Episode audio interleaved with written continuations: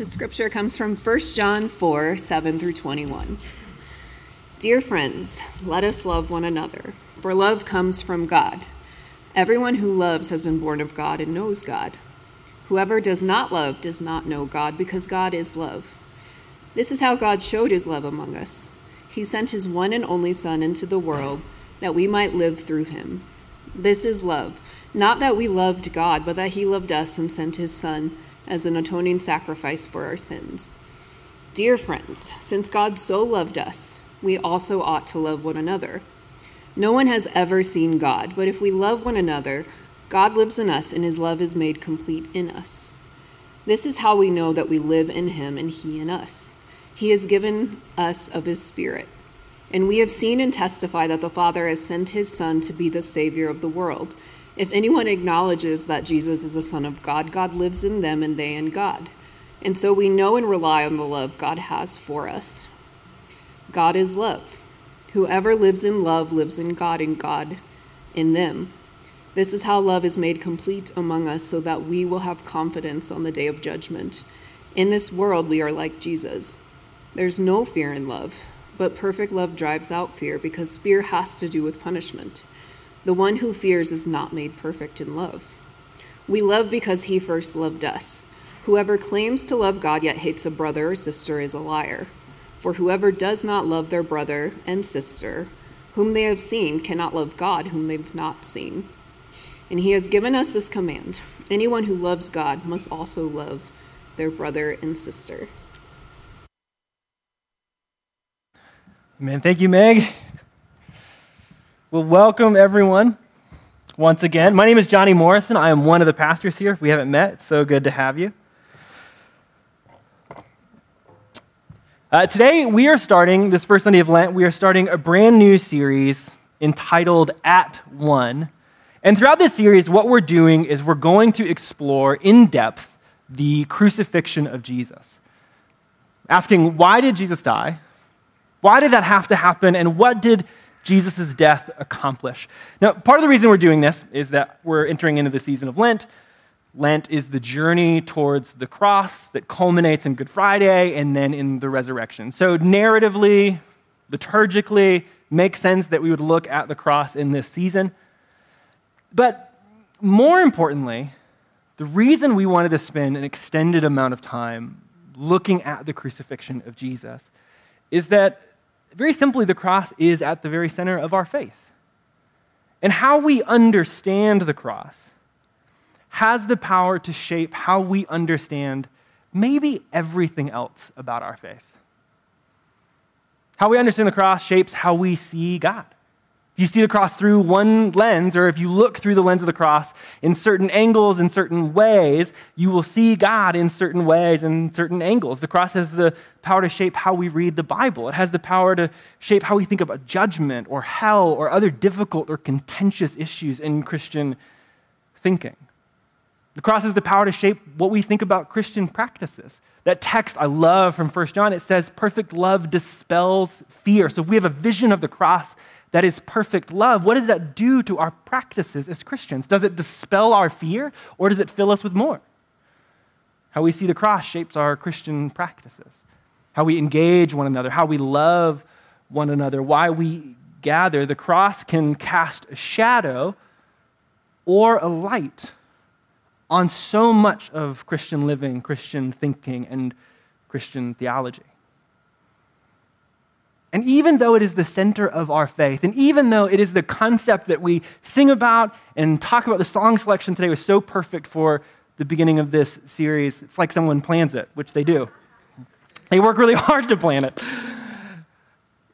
You see these imageries, this language that pops up again and again. And yet I think even though we're so familiar with it, sometimes the cross isn't as big for us as it is in Scripture. So we're going to spend these next couple of weeks exploring the cross. What is it? What is it accomplishing? Why is Jesus dying on it? And why is it good news? Now, the thing I love about Christianity, the thing I love about talking about the cross, is that on the one hand, talking about why Jesus died is very simple. It's really simple, it's really straightforward. For example, in 1 Corinthians 15, the Apostle Paul says this This is 15, verse 1, and then 3 through 4. Now, brothers and sisters, I want to remind you of the gospel that I preached to you. Christ died for our sins, according to the scriptures. He was buried. He was raised on the third day, according to the scriptures. So, on the one hand, cross is simple. It's profound in its simplicity. Christ died for our sins. That statement is enough. We wouldn't have to go any further. We don't have to pull back the layers. We don't have to do more work for that to be a beautiful, meaningful, wondrous statement. I kind of think about it like a diamond. If you're holding a big diamond, like, like one that you would find in like an Indiana Jones movie, and you were to look at it from a distance, that would be this statement Christ died for our sins. That's enough. That's big. It's beautiful. It's amazing. But what makes it maybe even more amazing or equally amazing is that as you get near the diamond and begin to turn it and begin to move it around and begin to look at it from different perspectives, you see, oh, it's cut and there's angles and there's perspectives and it moves in these different directions. And there's this whole complexity to the diamond that I get to look at. Christ died for our sins is enough, but as we explore that statement, a whole world of beautiful questions begin to emerge. What does it mean that Christ died according to the scriptures? No, there's some kind of story there. There's some kind of narrative there. There's some kind of history there, some kind of context that helps us understand. Oh, that's really interesting. And then what does Christ's death do for sins. For is an interesting word that feels like it's carrying a lot of weight, Mr. Paul. What does that mean? For. That means a lot of things. And how does Christ's death do something for our sins? Interesting. Each of those questions leads to a whole world of beautiful answers, beautiful ideas that we're going to begin to explore over the next couple of weeks. Those are the sides, so to say, of the diamond, the different pieces and facets and moments that make it up. As we begin to explore this, what we are doing, we're going to get a little nerdy for a second. What we are doing as we explore this conversation is we're talking about atonement theology. It's a, a big money word that no one needs to know. Atonement theology. And atonement is the biblical word that is often used to describe Christ's death. And it means literally at one mint. Sometimes words are that way. You just break them apart, you get everything you need to know. That's it. Atonement means at one mint. It means the work that Christ is accomplishing on the cross to make us one with Him and with one another. It's the work that is happening to restore us to right relationship. Atonement, that phrase, is the diamond in its wholeness, right? That's oneness, the big work that's happening to make us right with God. But then in the world of atonement theology, there's other pieces and facets. Throughout Scripture, there's biblical descriptions that help us make sense of what atonement is accomplishing. And then theologians later in time have taken those biblical descriptions and that big word, and they've created what we'll call atonement theories which are theological frameworks to help us understand what Christ's death is accomplishing. You can think about it like this I've created a little uh, rubric here, set of things. Paul has just named these things for us in 1 Corinthians 15. And I want to spend a bit of time talking about these four different ideas as we enter into this atonement series so that we are on the same page. In 1 Corinthians 15, Paul says, I've preached to you the gospel of which Christ's death is a part, but not the whole. The gospel is the good news that Jesus is revealing who God is and accomplishing God's saving work, which is life, death, and resurrection, and all of the things that come with it. That's gospel, as Paul says in 1 Corinthians 15. That stands above. But a part of gospel essential to gospel, to this good news that we believe, is atonement Christ's death for our sins. That's the diamond that we were looking at earlier. But then, if you want to understand what the atonement is, the Bible never simply defines it in one way. Instead, what the writers of the Bible do is provide lots of imagery for us that get at different perspectives, different angles of the atonement diamond. If you go to this next slide, I tried to provide a handful of the different atonement images that pop up through Scripture. These are only some of them. There's many more, but these are some of the biggest ones that you see. Biblical descriptions, you're probably familiar with some of these. Sometimes Jesus' death is referred to as Jesus dying as the Lamb of God or a scapegoat. Sometimes atonement is talked about in redemption language, which pulls from Old Testament stories that we'll explain in the weeks to come. Maybe you've heard of the atonement as a description of Jesus dies as a substitute on our behalf. In 1 Corinthians 15, the same passage that we've been in, Paul goes on to say how Jesus' death is victorious over death, the enemy, and sin. So, victory image pops up. Jesus says he came to give his life as a ransom for many, another image or description of what atonement is accomplishing. Lost and found, Jesus loves to describe his work as finding lost sheep, lost sons, lost coins. Healing serpent, this is one that uh, no one's going to know where that one comes from, but it's there. John 3, verse 14, Jesus is compared to a serpent that's lifted up on a stick from an Old Testament story. Everybody's favorite story. and then justification. This is maybe the most famous one that Paul uses that Christ's atonement justifies us. These are different descriptions. Important images that the writers of Scripture use to help us understand what is being accomplished on the cross. These are true, these are good, these are beautiful. They're all a part of the atonement diamond. And the reason I want to emphasize this is that sometimes we lose one of these descriptions. We lose one of these images, and all of a sudden our atonement theology gets smaller or more reduced. It loses some of its complexity, its bigness, its weightiness. But as you continue to read the story of Scripture, there's even more images about what Christ's death is accomplishing than these. These images, these descriptions, these words help us understand what Christ is accomplishing. And then they lead to this final category we'll call atonement theories. Atonement theories are different than our descriptions that we see in Scripture. These are frameworks that human theologians, human writers, have written in order to make sense of the complexity of images we see throughout Scripture. These atonement theories, hear me, are good. They are beautiful. They are helpful. They are not Bible. That's really important for us to understand because I have seen more divisions in churches happen over these theories than maybe anything else. And the author of these theories would be mad about that. They are frameworks to help us understand what atonement is accomplishing. They take the imagery, the descriptions, the bigness of the gospel and the diamond of atonement, and they give us tools to help us understand it.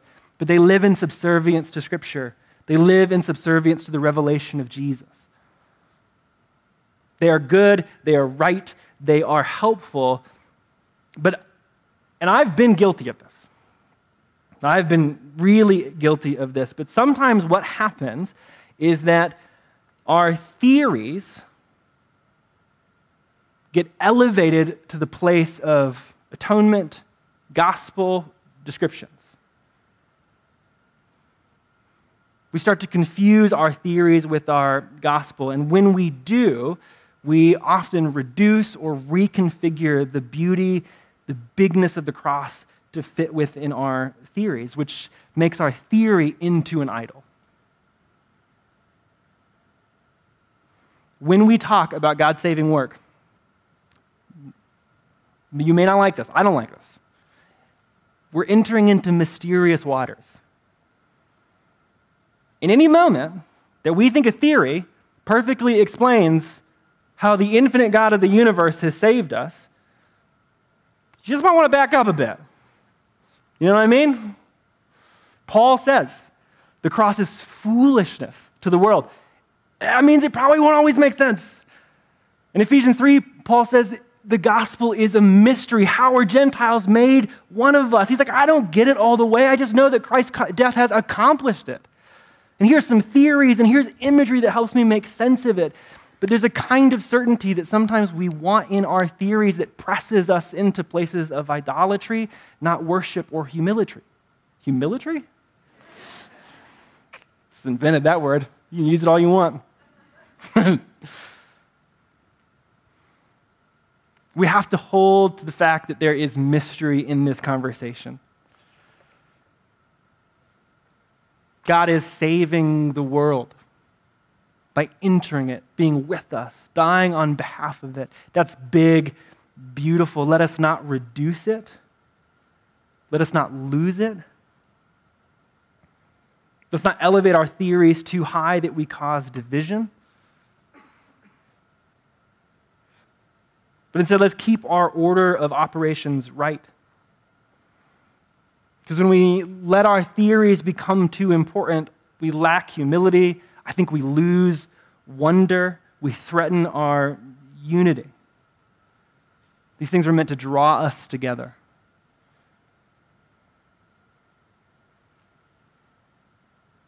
So, our order is important.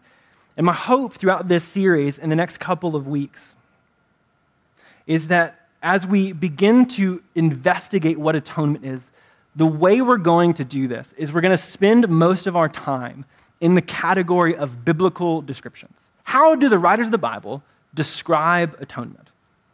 So, what does it mean when Jesus is called the Lamb of God? Or what does it mean when Jesus says, I've come to give my life as a ransom for many. What do those images teach us about the atonement? Now, sometimes that will touch into these world of theories, but we're going to try to live in the category of descriptor and above descriptor, atonement theology, gospel. And my prayer for us is that as we do this, we would sort of disrupt some of our theories that have become idols. And we would gain a much bigger, more robust, more biblical understanding of what's happening in the cross. So, the way that we're going to do this is that this week and next week, we're going to do some laying of the groundwork. So, we're talking about some theories right now, then we're going to run into three big ideas. Next week, we're going to, next week, we're going to look at that phrase, according to the scriptures, the story of atonement. And then in the weeks following, we're going to talk about a few big, of, big chunks of these ideas or these categories. We're going to talk about representation, redemption, rescue, reconciliation. The alliteration was not that intentional, but once it was there, I just had to stick with it the whole way through. I am a pastor, after all. The four R's of atonement, you could say representation, redemption, rescue, and reconciliation. Those would be the primary categories of biblical descriptors that we will look at. And my hope is that as we do, our understanding of the cross will expand, our hope will expand, and our conviction about what God is doing will begin to expand. But before we get into those ideas, and as we kind of move into today's text, there is three big ideas that I want to give you in the remainder of our time together. They're kind of emerging out of this. Three big ideas about our atonement theology that you will see happening again and again in the different descriptors, the different moments throughout Scripture. These are three big ideas that I think are foundational pieces of our atonement theology. And I'm just going to name them all for you right now, and then we're going to look through them. Here's the first one God is just like Jesus. Number two, Jesus on the cross is the perfect snapshot of God. And number three, the cross creates loving oneness or one with God and others. These three big ideas will show up again and again in our different pictures of atonement, our different descriptors of atonement. But since they are the big ideas, I thought it would be helpful for us to just break them down in their three parts. So here's the first one. Big idea number one God is just like Jesus. Colossians 1, verse 15, the apostle writes, The Son is the image of the invisible God. And then in Hebrews 1, verse 1 through 3, the author really love this moment, says it this way. In the past, God spoke to our ancestors through the prophets and at many times and in various ways. But in these last days, God has spoken to us by his Son, whom he appointed heir of all things, and through whom also he made the universe. The Son is the radiance of God's glory and what? The exact representation of his being, sustaining all things by his powerful world. Now, we believe that Jesus is God. It's pretty standard Christian theology. But the thing that I want to emphasize here is yes, Jesus is God. But God is also like Jesus. God is like Jesus. When we look at Jesus, we are seeing what God is like. When Jesus eats with the outcast, it is because God eats with the outcast. When God, when Jesus moves towards those who are on the fringes of society, it's because that is what God is like. When Jesus confronts the Pharisees, it's because what God does is confront religious institutions and structures of power that have been exclusionary and kept people from his presence. When Jesus moves, it's because that's how God moves. Jesus says in John 5, verse 19, Whatever the Father does, I do. When we look at Jesus, we are seeing the exact representation and image of the Father. God is just like Jesus. Pastor Brian Zahnd says it this way. I just like this quote. He says, God is like Jesus, exactly like Jesus, and God has always been exactly like Jesus. I don't know what image of God that you have in your head. I don't know what image you've brought from tradition or which one you inherited, or maybe as you were reading scripture, some images were big, uh, began to process in you. But God is always like Jesus. With love, again, what the writer of 1 John says, perfect love dispels all fear. So if you have an image of God that doesn't look like Jesus, but looks like a punitive judge or some distant warlord. But it's not Jesus. God always looks like Jesus. That's the heart of our atonement theology. That's the heart of our gospel, is that Jesus has revealed what God is like. That leads us to the second idea. God is just like Jesus, and on the cross, in Jesus' death, we get a perfect snapshot of God and God's nature. Theologian Bradley Jersak says the cross is the revelation of God par excellence, which does not mean that the cross is the only revelation of God. It's the reason I use the language of perfect snapshot. It's like a potent, compressed image that gives us lots of information, but it's not the only important information. Jesus' life is a revelation of God. As we just said, Jesus eating, drinking, hanging out are all revelations of God. Pentecost is a revelation of God. Paul says in Romans that nature is a revelation of God. So there's lots of things that are revealing to us who God is and how God works. But on the cross, we see a perfect snapshot or a revelation par excellence. In this moment, this compressed moment in time, we are seeing a perfect representation of what God is like and how God acts and how God works in the world. And what is revealed? the writer of 1 John 4 tells us. This is how God showed his love among us. He sent his one and only Son into the world that we might live through him. This is love, not that we have loved God, but that he loved us and sent his son as an atoning, there's that word, sacrifice for our sins. God is love. Jesus on the cross is revealing to us the fundamental reality, nature, characteristic, and orientation of our God love. And not just any love, but self sacrificial love, a love that dies for enemy, a love that makes room in himself for other people, a love that is non coercive, a love that creates a table where everybody belongs, a love that looks like the cross.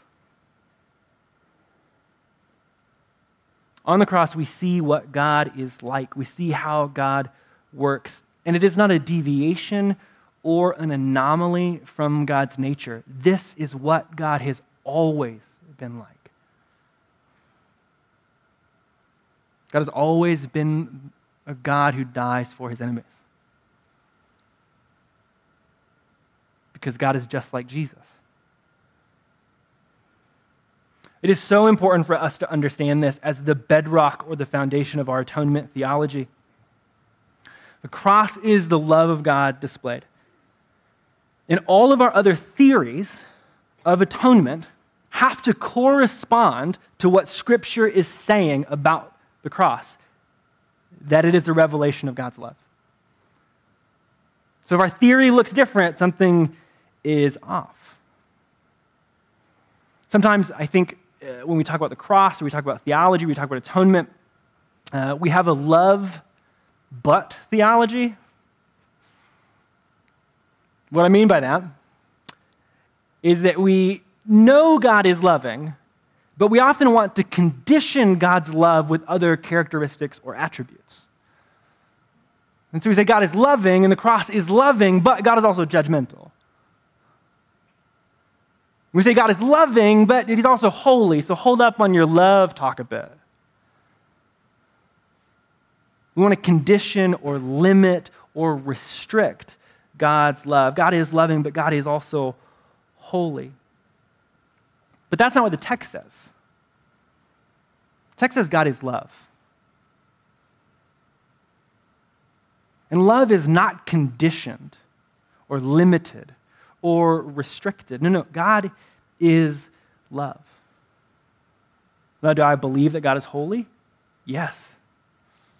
And I believe that holiness only makes sense as an expression of love. Do I believe that God judges sin? Uh, of course I do. But I believe God judges sin as God dies on a cross. And that judgment always looks like a self sacrificial God.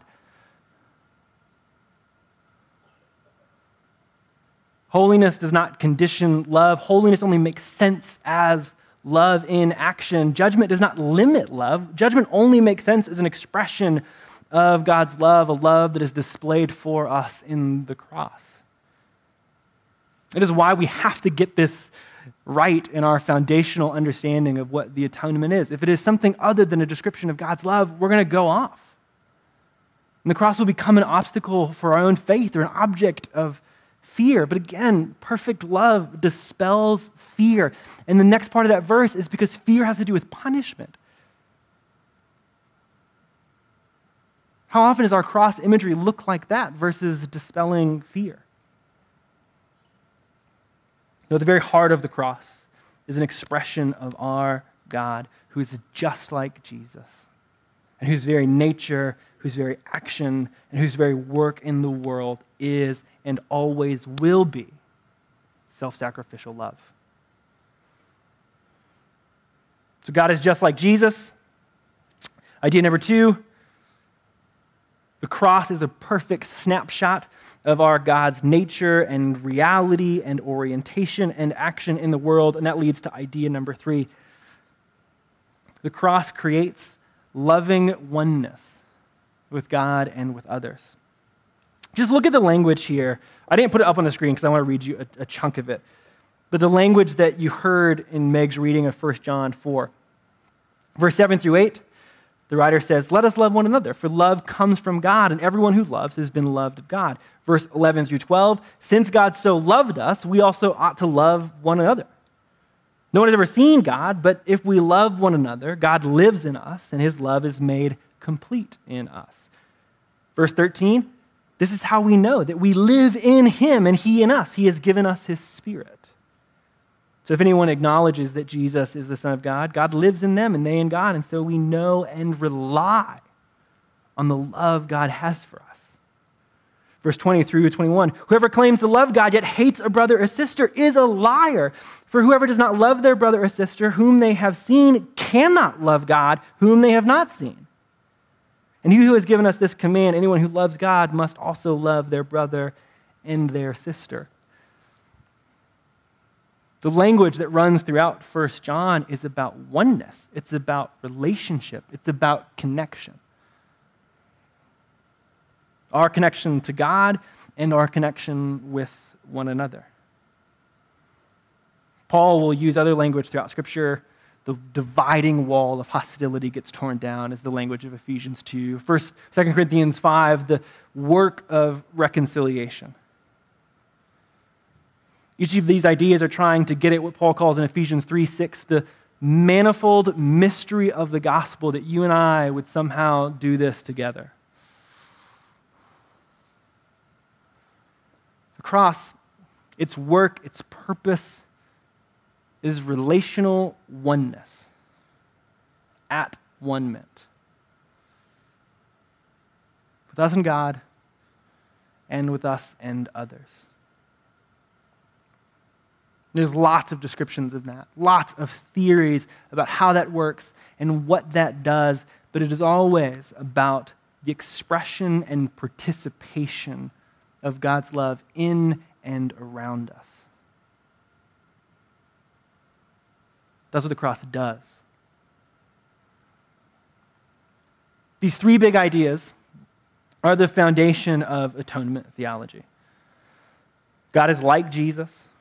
The cross reveals God to us, and the cross creates loving one with God and with others.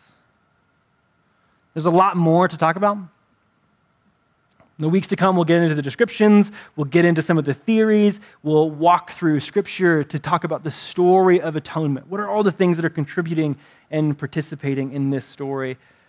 But I didn't want us to get there until we got these three foundational ideas in our hearts and on our minds and down to like in our bones. Because I think our atonement theology can start to go off course so fast when we lose these three ideas that God is like Jesus, the cross reveals God's nature, and the cross creates loving one ment or oneness with God and others. I just want to ask you as you hear that and begin to reflect on it what would happen in us if we believed that? We just got done doing a series through the Sermon on the Mount where we get to hear Jesus' vision of a kind of love that says no to revenge, a kind of love that says no to having enemies because love makes friends or makes enemies into family. I think this is the kind of love that does that cross shaped, sacrificial love. What might it do to our practice of the Christian life? What we think about when we mean repentance or confession or prayer. How might we read Scripture differently? If we knew that the very heart of it and the very center of it was a God who is just like Jesus. And that's what we were searching for and looking for and trying to encounter as we read Scripture. How about we think about our ethics and our love for one another differently if we believe that when we loved others sacrificially, we were finding ourselves right at the heart of God's love for us?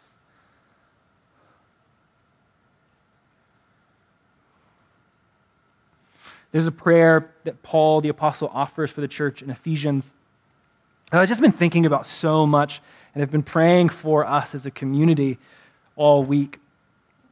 And I want to read it to you because I think, I just think this prayer is such a good articulation of what I hope, and bigger, what I think Jesus hopes for us as a church when it comes to experiencing his love. This is how the Apostle Paul prays for the church at Ephesus. He says this For this reason, I kneel before the Father, for whom every family in heaven and on earth derives its name. I pray that out of his glorious riches, he may strengthen you with power through his Spirit in your inner being. Why? Says, I want you to have strength and power through the Spirit. Why?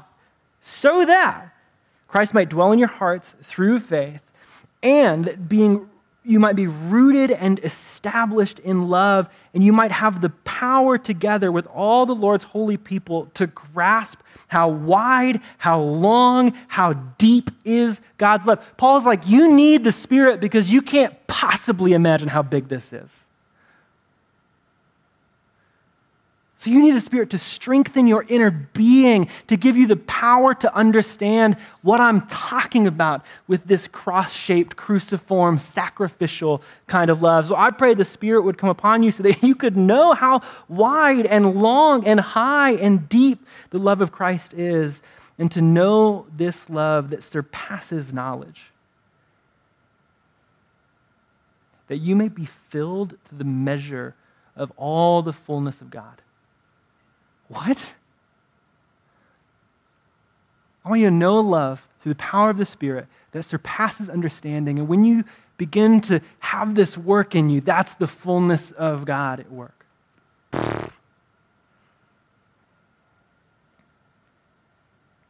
You see, what if our understanding of God's love was like that?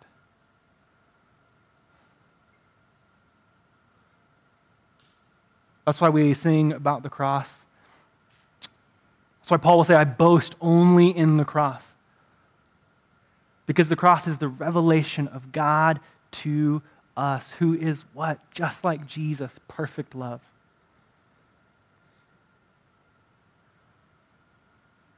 So, miss you in a moment. We're going to gather at this table. We're going to continue to sing. We're going to continue to worship. We're going to pray together. And as you do, I just ask that you would take this prayer with you. Would you ask the Spirit to make this kind of love, cross shaped love, real in you and in the world around you and in your families and in your communities? And as Heather invited us to pray at the beginning, and all the places you long for restoration and hope.